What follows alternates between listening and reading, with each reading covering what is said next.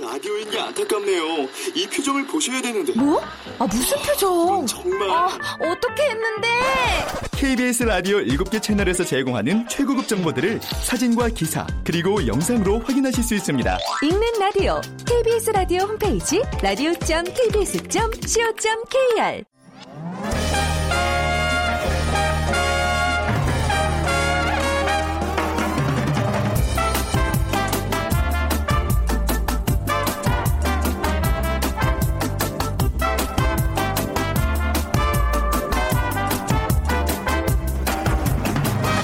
안녕하세요. 빅데이터로 보는 세상 아나운서 최현정입니다.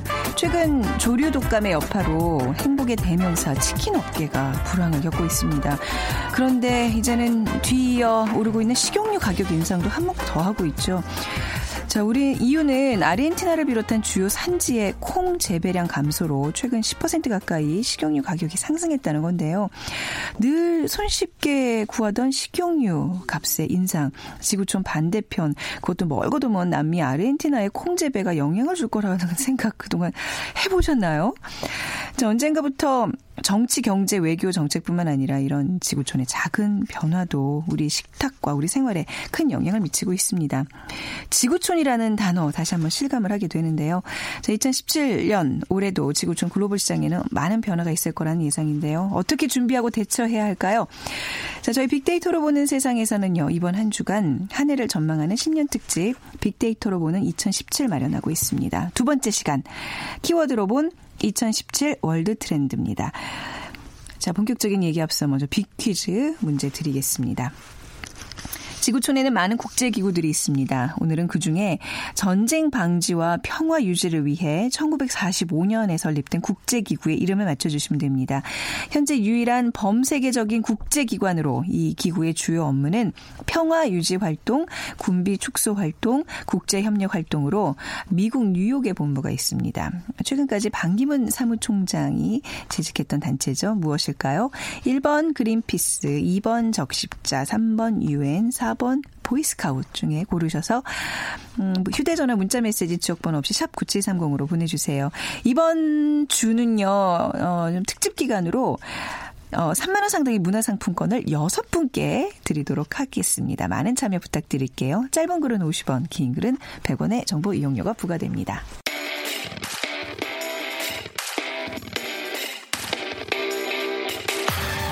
KBS 1라디오 빅데이터로 보는 세상 신년 특집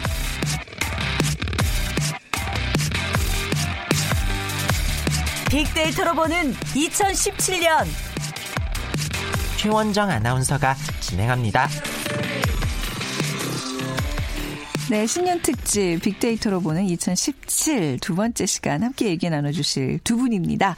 다음 소프트 최재원 이사, 빅커뮤니케이션 전민기 팀장. 안녕하세요. 네, 안녕하세요. 네, 반갑습니다. 네. 자, 지구촌 얘기를 오늘 할 텐데요. 뭐최 이사님 우선 이거 분석하시면서 어떤 점이 좀 예, 특징으로 아, 느껴지나요? 저는 정말 이 국내 분석도 힘든데 이 지구촌 분석을 한다는 게 이게 어디 보면 더 많은 일이 있었구나라는 네. 것도 느껴졌고요. 네. 또그 글로벌이라고 하는 사실 아재 개그 중에 이 반성문이 글로벌이거든요. 글로 버릇은 아. 글로벌. 아, 왜 이렇게 기분이 안 좋으신 것 같아요? 어, 그만큼 힘들었다. 이게 아. 글로벌이라는 걸 분석하는 게 네. 쉽진 않더라라는 말씀을 좀 드립니다. 아, 그렇군요. 네. 이게 굉장히 뭔가 힘들었다는 얘기를 이렇게 우회적으로 하시는데. 아, 근데 진짜 앞서 우리 얘기한 것처럼 아르헨티나의 콩 재배 식용유, 어, 네. 인해서 우리가 이렇게 식용유 값이 인상 이런 이런 나비 효과를 누가 예상을 했겠어요. 몰랐죠. 그러니까 네. 이게 굉장히 중요한 거예요. 우리가 이제 지구촌에 벌어지는 많은 일들의 촉각을 좀 세우고 아, 관심을 갖고 그러니까. 그러니까요. 네. 2017년 어떤 해가 될 것 같아요? 저는 일단 우리나라 어떤 외교력의 시험 무대가 될 음. 거라고 생각이 됩니다. 왜냐하면 어, 요즘 저희가 이제 분석할 때 빅데이터 안에서 작년 트렌드 중에 이제 나홀로족이라는 게 있었는데 네. 국가별로도 자국의 이익을 위해 위해서 음. 더 보호무역주의라든지 자국의 이득만을 좀 더 내세우는 그런 음. 트렌드가 되고 있고요. 네. 올 한해 이제 어떤 대선을 앞둔 국가들이 많이 있거든요. 네. 근데 여기서 좀 우세를 보이고 있는 정당들이 극우 정당이에요. 음. 결국에는 본인들의 국가를 위해서 뭔가 좀 더 장구고 네. 하여튼 그렇게 된다는 거기 때문에 음. 우리나라가 좀 외교력 으로 인해서 이 안에서 틈바구니 안에서 뭔가 좀 실리를 잘 챙겨야 하는 네. 그런 해가 될 것으로 보입니다. 음, 다섯 가지 역시 오늘도 이제 키워드로 지구촌의 흐름들 살펴볼 텐데요. 어떤 키워드들 나왔나요? 네, 일단 다섯 개 키워드는 첫 번째가 트럼프노믹스, 네. 그리고 두 번째가 G2 rematch, 그리고 세 번째는 next exit라고 해서 이제 브렉시트의 후폭풍을 얘기하고요. 그리고 이제 return to Asia, 아시아에 대한 관심이 높아지고 있다라는 거. 그 다음에 디지털 trade 시대의 도래 이렇게 네. 다섯 개 키워드를 잡아봤습니다. 음, 앞에 들으면 굉장히 어려운데요. 하나하나 이제 살펴드리도록 하겠습니다. 첫 번째 키워드 트럼프노믹스부터 볼까요? 네, 트럼프 행정부가 이제 2017년에 출범을 했죠. 그래서 미국 경제의 재건을 강조하는 그러니까 트럼프노믹스가 시작이 되는데 이 트럼프노믹스의 주요 특징은 이 낙후된 사회 간접 자본에 대한 재정 지출을 늘리는 확장적 재정 정책 추진이다라고 얘기를 하고 있고 또 통화 정책에 대한 정부의 감시 강화와 금융 규제 완화가 예상이 되고 있고요. 또 전통 에너지 산업에 대한 규제 완화와 이민자 배제 정책을 추진할 예상을 보이고 있고요. 그리고 또 이 미국이 또 보호무역주의를 강화될 가능성이 있어서 지금 이제 우리 같은 수출하는 나라 입장에서는 좀안 어, 좋은 소식이 될 것 같고 네. 그러니까 트럼프노믹스가 시작이 되면 국제금융시장의 불안정성이 확대가 되고 통상 마찰 등이 이 글로벌 리스크로 작용될 것으로 이제 보이고 이에 대한 대응책 마련이 요구된다라는 그런 얘기들이 많이 있었는데 그 트럼프노믹스에 대한 빅데이터 상의 반응도 좀 같이 살펴주세요. 네, 일단 뭐 이 트럼프와 힐러리 그 TV 음. 토론이 그 36년 만에 시청률을 기록을 했을 만큼 아주 많은 음. 관심을 보여줬고요. 그리고 이 트럼프의 파격적인 언행 또 우리나라에 대한 어떤 미칠 영향들에 대한 얘기들도 많이 있었는데 일단 트럼프노믹스에 대해서는 이제 우려, 압력, 음. 불안, 피해, 위기와 같은 부정적인 그런 반응이 한 30% 이상 나타났고요. 또 반면에 또 뭐 호조 기대된다라는 긍정적인 감성은 한 27%로 부정보다는 좀 낮게 형성이 됐는데 이 트럼프노믹스가 기본적으로 이제 미국 중심주의 또 미국의 이익을 최대한 내세우기 때문에 우리나라에 도움이 되기보다는 이제 좀 어려움이나 손실로 다가올 것이다라는 예상이 지금 강하게 나타나고 있는 그런 측면을 간접적으로 알 수 있었습니다. 네.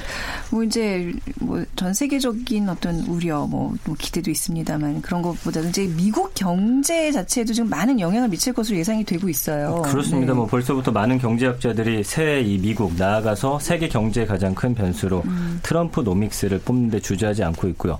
뭐 중국이든 유럽이든 올 한 해 세계 경제를 이끌어갈 키워드 첫 번째는 모두 다 트럼프 노믹스를 지목을 어. 했을 정도입니다. 그래서 네.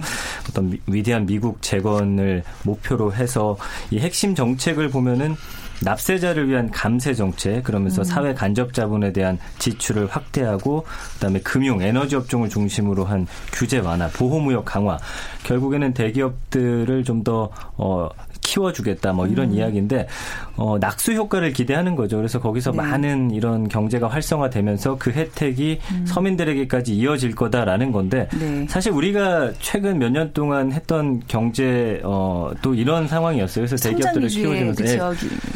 경제 예 네. 그렇지만 지금 사실 서민들이 그 음. 그 혜택을 잘 누리지 못하고 있기 때문에 네. 과연 미국은 이게 선순환을 일으켜서 제대로 음. 돌아갈 것인가에 대한 어떤 기대감이 커지고 있는 상황인데 사실 미국을 제외한 다른 경제학자들은 이거에 대해서 굉장히 그 부정적으로 평가를 음. 하고 있습니다. 그래서 이게 어떻게 돌아갈 것인지를 좀 지켜보는 것도 재밌을 것 같고요. 네. 어쨌든 간에 이런 효과 여부를 떠나서 일단 트럼프 노믹스가 시작되면서 그 미국의 다우존스 지수 같은 경우는 네. 이미 많이 상승을 했어요. 그래서 전년 대비 13.4%나 상승하면서 미국인들은 이 미국 경제에 대한 어떤 기대치를 상당히 높게 잡고 있구나라는 걸알 수가 있었습니다. 그래서 지난 8일 대선 이후에만 해도 1566.55포인트, 8.5%나 오르면서 네. 역사적인 2만 선 돌파를 눈앞에 음. 두고 있어요. 그래서 단기적인 어떤 이런 효과는 볼 수 있겠지만 사실 아까 말씀해 주신 대로 세계 경제가 다 얽히고 설켜 있기 네. 때문에 과연 미국만을 중심으로 내세운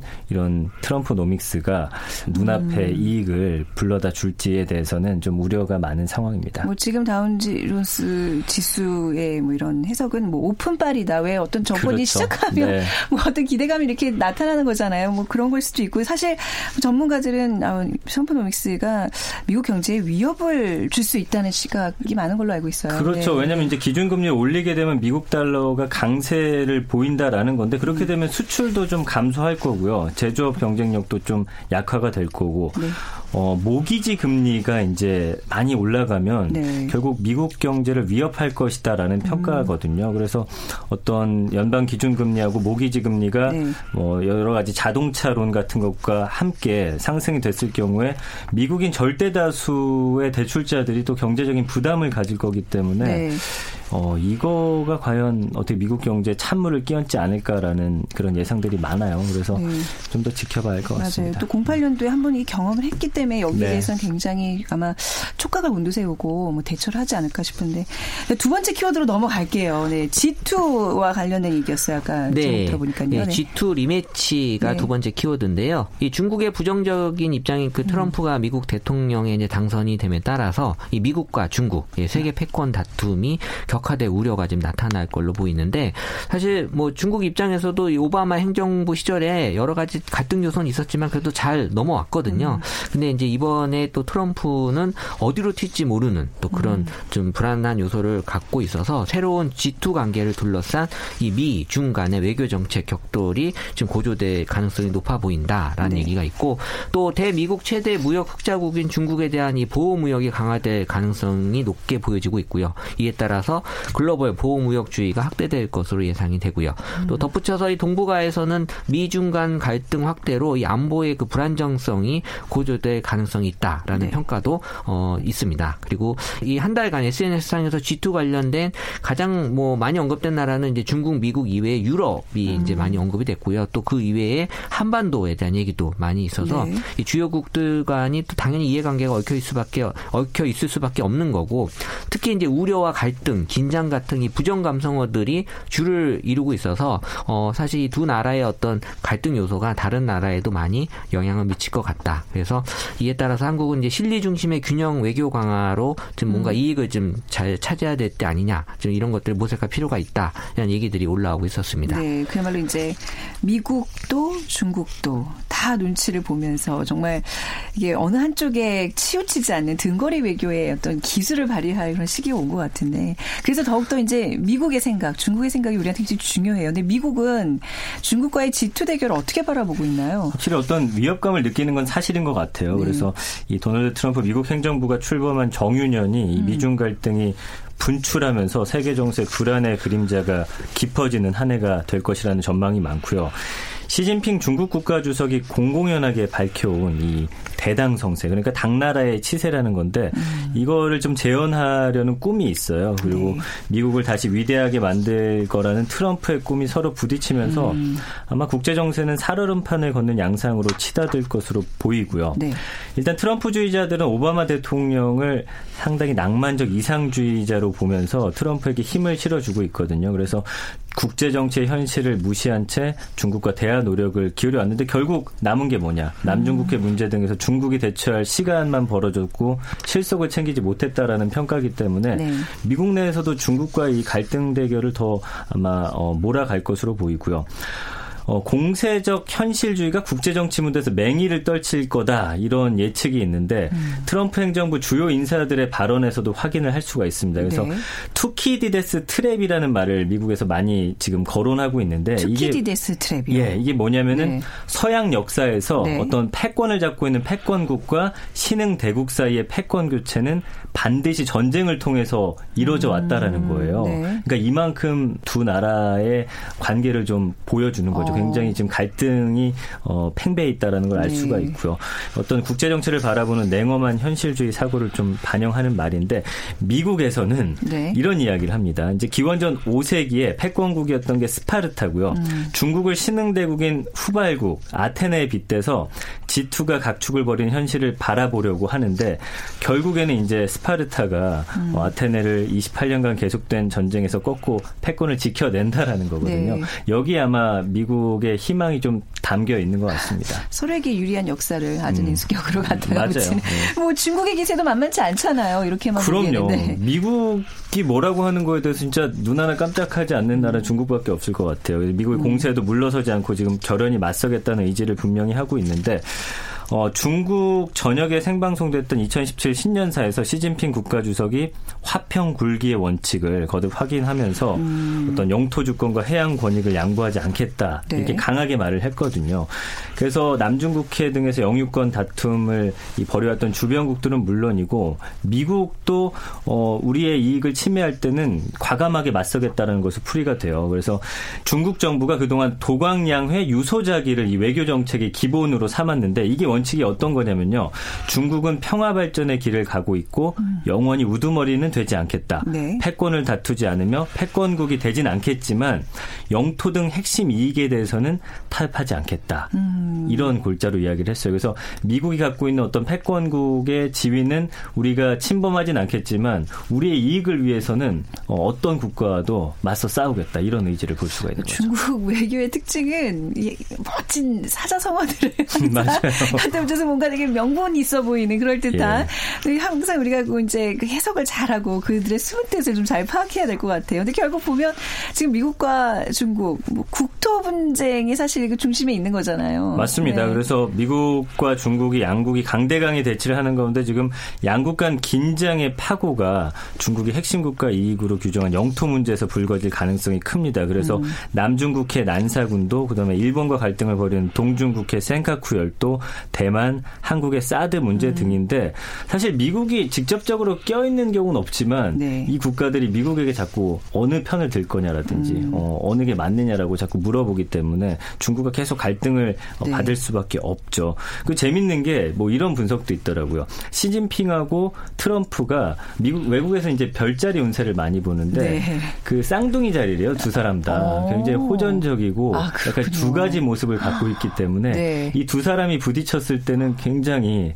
큰 불협화음을 불러일으킬 아, 거다. 네. 뭐 이런 예상까지 나오기 때문에 아. 참 재밌게 지켜봐야 할 것 같습니다. 용호상박의 G2의 대결. 뭐 사실 고래 싸움에 새우등 터진다는 얘기듯이 우리 등이 터지지 않도록 정말 굉장히 조심하고 한마디 한마디 내뱉는 말에도 신중을 기해야 되는 해가 돼야 되겠네요. 근데 이제 조심스럽게 예상을 네. 해 본다면 네. 그나마 그래도 뭐 제가 미국 편을 드는 건 아니지만 네. 그래도 미국이 어떤 패권을 갖고 있을 때는 네. 그래도 다른 나라의 평 화라든지 이런 걸좀 음. 균형을 잡으려는 노력은 했어요. 근데 네. 중국 같은 경우는 정말 자국의 이익을 상당히 앞세우고 있기 때문에 음.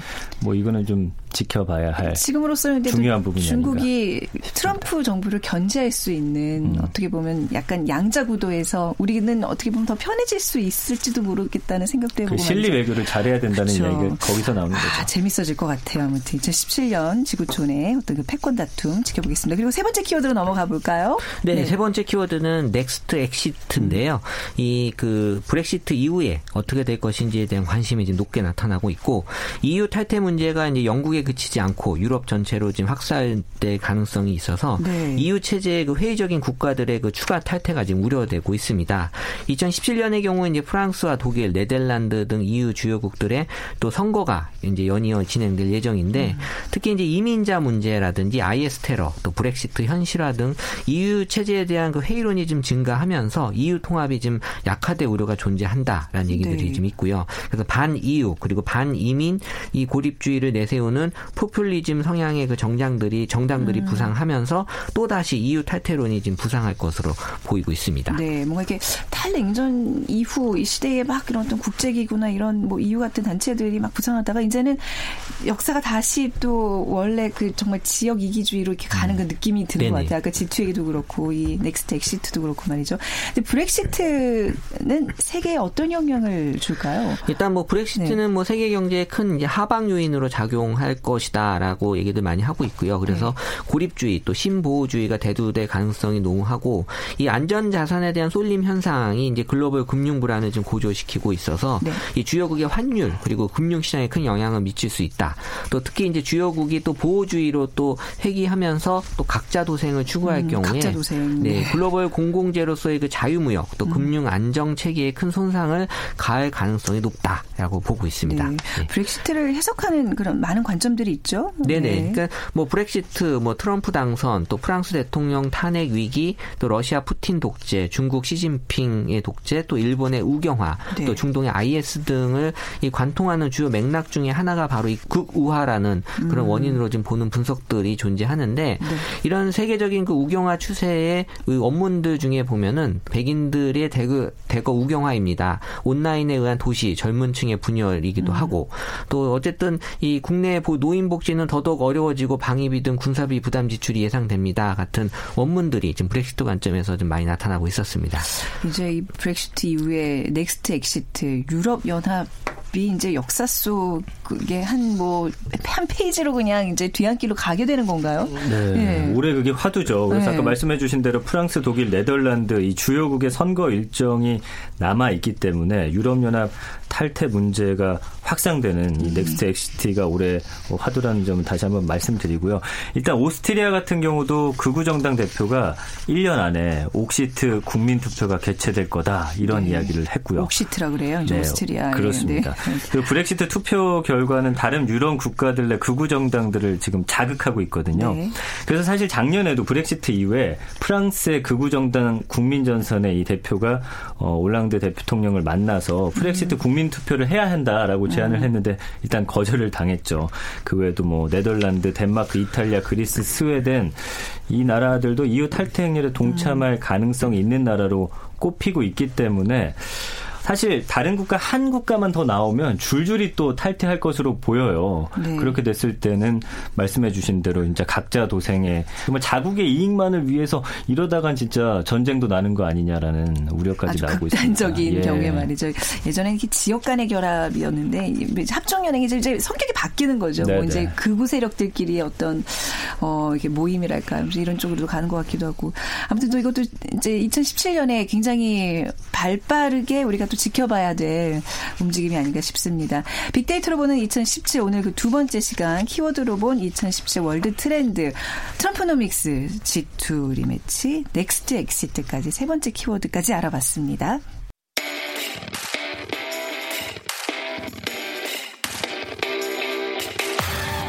KBS 1라디오 빅데이터로 보는 세상 신년 특집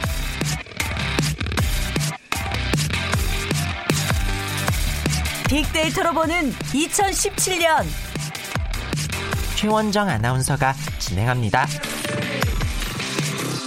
자, 신년 특집 빅데이터로 보는 2017 두 번째 시간 어, 키워드로 보는 2017 월드 트렌드 함께하고 계십니다. 빅퀴즈 전민기 팀장께 부탁드릴게요. 네. 네. 지구촌에는 많은 국제 기구들이 있습니다. 오늘은 그 중에서 전쟁 방지와 평화 유지를 위해서 1945년 설립된 국제 기구의 이름을 맞추시면 됩니다. 현재 유일한 범세계적인 국제 기관이고요. 이 기구의 주요 업무를 보면은 평화 유지 활동, 군비 축소 활동, 국제 협력 활동 어, 이런 것들을 하고 있고 미국 뉴욕에 본부가 있습니다. 최근까지 반기문 사무총장이 재직했던 단체 이것은 무엇일까요? 1번 그린피스, 2번 적십자, 3번 유엔, 4번 보이스카우트. 네. 짧은 글은 50원, 긴 글은 100원의 정보료가 이용됩니다. 지역번호 없이 샵 9730으로 여러분들의 정답 보내주시면 되고요. 3만 어, 원 상당의 문화상품권 6분께 드리겠습니다. 자, 네 번째 키워드 무엇인가요? 네, 네 번째 키워드는 Return to Asia인데요. 이 브렉시트 그리고 트럼프 노믹스 등 이 세계 경제의 불확실성이 커지면서 이 저성장 기조가 지속되는 가운데 이 상대적으로 아시아 신흥국들에 대한 경제의 약진이 예상되고 있다는 겁니다. 특히 그동안 성장을 주도했던 이 중국 경제가 둔화가 되는 반면에 또 인도가 또 빠른 성장세를 보이고 있어서 이 아시안의 성장 주도권을 이어가는 게 아니냐라는 얘기들이 있고요. 그 인도 같은 경우 지금 공공 부문의 급여 인상으로 인한 또 소비 진작 그리고 이제 GST법이라고 해서 이 상품 서비스세에 대한 또 경제 활성화, 금리 인하, 인프라 확충을 위한 정부 지출 확대 등으로 한 7.8% 성장할 것으로 지금 전망되고 있는데 전 세계 경제 성장률이 3.4%인 것에 비하면 높은 수치의 경제 성장률이라고 할 수 있고요. 또 인도뿐만이 아니라 또 글로벌 금융 위기 이후에 세계 경제가 이 전반적으로 침체되면서 아시아 소비 시장에 대한 관심이 약화가 됐 는데 향후 세계 경제 회복으로 아시아 신흥국 소비 시장이 재부상할 것이다라고 음. 지금 예상을 하고 있고요. 그 철도나 도로 또 기초 인프라 환경이 선진국보다는 좀 낙후가 되긴 하지만 인터넷이나 또 무선 전화 사용자가 네. 증가되고 있고 또 도시화율의 확대로 지속적인 인프라 수요가 확대가 예상이 되고 있고요. 또 아시아 신흥국의 성장 지속에 대비하여 포스트 차이나나 소비재 수출 및 인프라 투자 전략 구상뿐만 아니라 음. 우리의 그 기술 브랜드를 적극 활용한 고 부가 서비스 산업 지출의 노력이 요구되고 있습니다. 네, 아시아 신흥국에 대한 관심은 우리가 뭐 오래전부터 이제 기울여 왔던 부분인데 뭐 아시아에서도 일본이나 이제 한국 같은 경우에는 대도시에게 고령화가 되는 그런 문제점이 있는데 아직까지 아시아 신흥국들의 어떤 그런 잠재력일까요? 그거는 그 인구 분포에서만 봐도 우리가 좀 느껴지잖아요. 그게 굉장히 중요한 시장이 될 거라는 사실은 분명한데 네네. 그 각국에 대한 인식 조사도 해보셨. 뭐 SNS를 네. 통해서긴 하지만 일단 뭐 강대국이라는 인식을 사람들이 어떻게 하고 있는지 나라별로 한번 좀 오. 어. 재밌을 것 같아서 분석해봤는데 네. 어 우리는 SNS 상에서긴 하지만 강대국이 미국이다라고 일단 많이 생각하고 있고요. 네. 그리고 그 다음이 중국, 네. 그리고 일본, 영국, 러시아, 독일, 프랑스 이렇게 생각을 우리나라는 어디예요? 어, 아니 우리나라는 일단 어, 뭐 네. 일단 생각 안 하고 안 이제, 하고, 네, 이제 조사를 한, 네, 조사를 한 거죠. 네. 그래서 인도의 경우도 이제 음. 아시아 신흥국으로서 이 잠자는 코끼리라는 음. 이제 별명이 붙여져 있는데 네. 어쨌든 잠재력을 인정받았는데 아직 사람들 사이에서 이제 인식은 아직은 강대국으로서 인식은 좀 부족하다라는 음. 거고 또 인도의 그 잠재력은 이미 경제 경제 분석가들 사이에서는 많이 또 언급이 됐었고요. 네. 2014년 출범한 인도의 그 모디 정부가 이 모디노믹스라고 하는 정책을 통해서 이 시장 경제 시스템의 정착 그리고 제조업 중심의 또 성장 전략을 지금 추진 중이 있고 또 Made in India로 요약되는 그 제조업 육성 정책의 핵심이 그 인도를 중국에 이은 제조업 허브로 그냥 만든다라는 음. 그런 얘기들이 있고요. 인도 시장의 성장이 또 밝고 정부 차원의 음. 육성 정책이 추진 중이 추진 중이긴 하지만 이것만으로는 또 우리 국내 국내 기업들의 네. 성공이 좀 어려울 수도 있을 거다라고 어. 그런 또 전망도 있습니다. 그 어떤 아시아에 대한 관심 그 중에서도 이제 인도 쪽을 좀 꼭 집어서 또 짚어서 분석을 해주셨고요. 네네. 자 다음 키워드로 넘어가 보겠습니다. 2017년 world trend 마지막은 무엇인가요? 어 digital trade 시대의 도래라고 키워드 잡았는데요. 그 인터넷을 활용해서 그 무형의 디지털 화물이 이 국제적으로 거래되는 digital trade라고 하는데 네. 이 시대가 이제 도래할 것이다라는 거고요. 그러니까 2017년 세계 데이터 전송량은 500테라바이트를 돌파하고 음. 2005년 대비 한 100배 이상이 지금 증가, 증가할 것으로 예상이 되는데 이 디지털 플랫폼의 확산은 이 글로벌 시장 이 효율화, 투명화로 이 많은 지금 사용자들의 참여 그리고 확대를 견인하고 있어서 이 digital trade 시장은 앞으로도 고속 성장할 것으로 전망이 되고 있습니다. digital trade 시대가 뭔가요? 그동안 사실 무역이라고 하면 음. 뭔가를 생산해서 배에 음. 실어가지고 팔고 돈을 받는 거였잖아요. 네. 이제 이런 게 필요가 없어진 거예요. 왜냐하면 어떤 데이터 전송량이 음. 상당히 빨라졌기 때문에 2017년에 500테라비트를 지금 돌파해서 2005년 대비 지금 100배 이상 증가할 전망이거든요. 그러다 보니까 예를 들면 뭐 3D 프린팅을 위한 설계도 주문이라든지 네. 스마트폰 어플리케이션을 사고 팔고 어떤 드라마를 다운로드 받고 어. 해외 유명 대학 동영상 강의 같은 걸 또 수강하고 네. 이런 것들이 눈에 보이진 않지만 서로 주고 받는 것들 음. 이런 것들이 이제 digital trade라고 할 수가 있고요.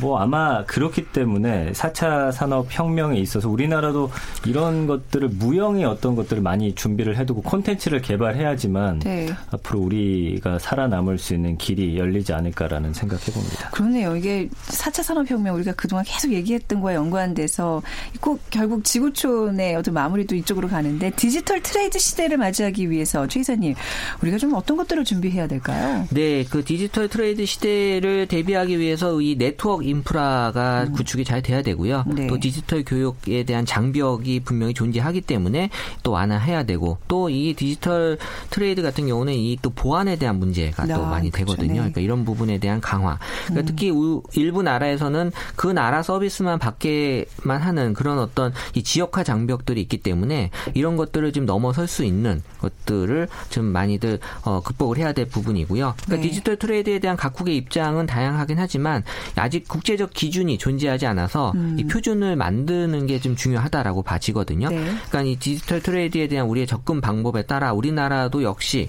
표준화에 따른 그런 필요성을 좀 인식을 하고 거기에 맞는 법률이나 행정적인 문제를 준비하는 게 맞지 않을까 생각을 합니다. 네, 2017년 우리 지구촌 글로벌에 대한 얘기 이렇게 예상을 하면서 나눠봤는데 진짜 글로벌이 벌처럼 느껴지시렸나요? 이렇게 한번 좀 해외로 시각을 돌리면 뭔가 많은 걸 얻는 느낌 안 드세요? 어, 이것도 좀 봐야 되겠구나라는 생각을 하게 되네요. 네. 굉장히 이번 준비하시면서 예, 그 노고가 많으셨어요. 어려우셨다고 아이, 네. 계속 그러셨는데 아이고 정리 잘해 주셨네요. 네네. 감사합니다. 자 지금까지 다음 수부터 최재훈 이사 미커뮤니케이션 전민기 팀장과 함께했습니다. 두 분 고맙습니다. 고맙습니다. 네, 감사합니다. 네, 오늘 빅퀴즈 정답은요. 3번 UN입니다. United Nations를 우리가 줄여서 UN이라고 하죠. 3만 원 상당의 문화상품권 6분께 드리고요. 어, 저희 게시판을 통해서 당첨자들 확인해 주시기 바랍니다. 빅데이터로 보는 세상 신년 특집 키워드로 본 2017 world trend 오늘 두 번째 시간이었고요. 모두 마무리하도록 하겠습니다. 내일은 세 번째 시간입니다. 어, 화제의 미래 기술 또 살펴보는 시간 준비되어 있습니다. 내일 오전 11시 10분입니다. 지금까지 아나운서 최원 정은정이었습니다. 고맙습니다.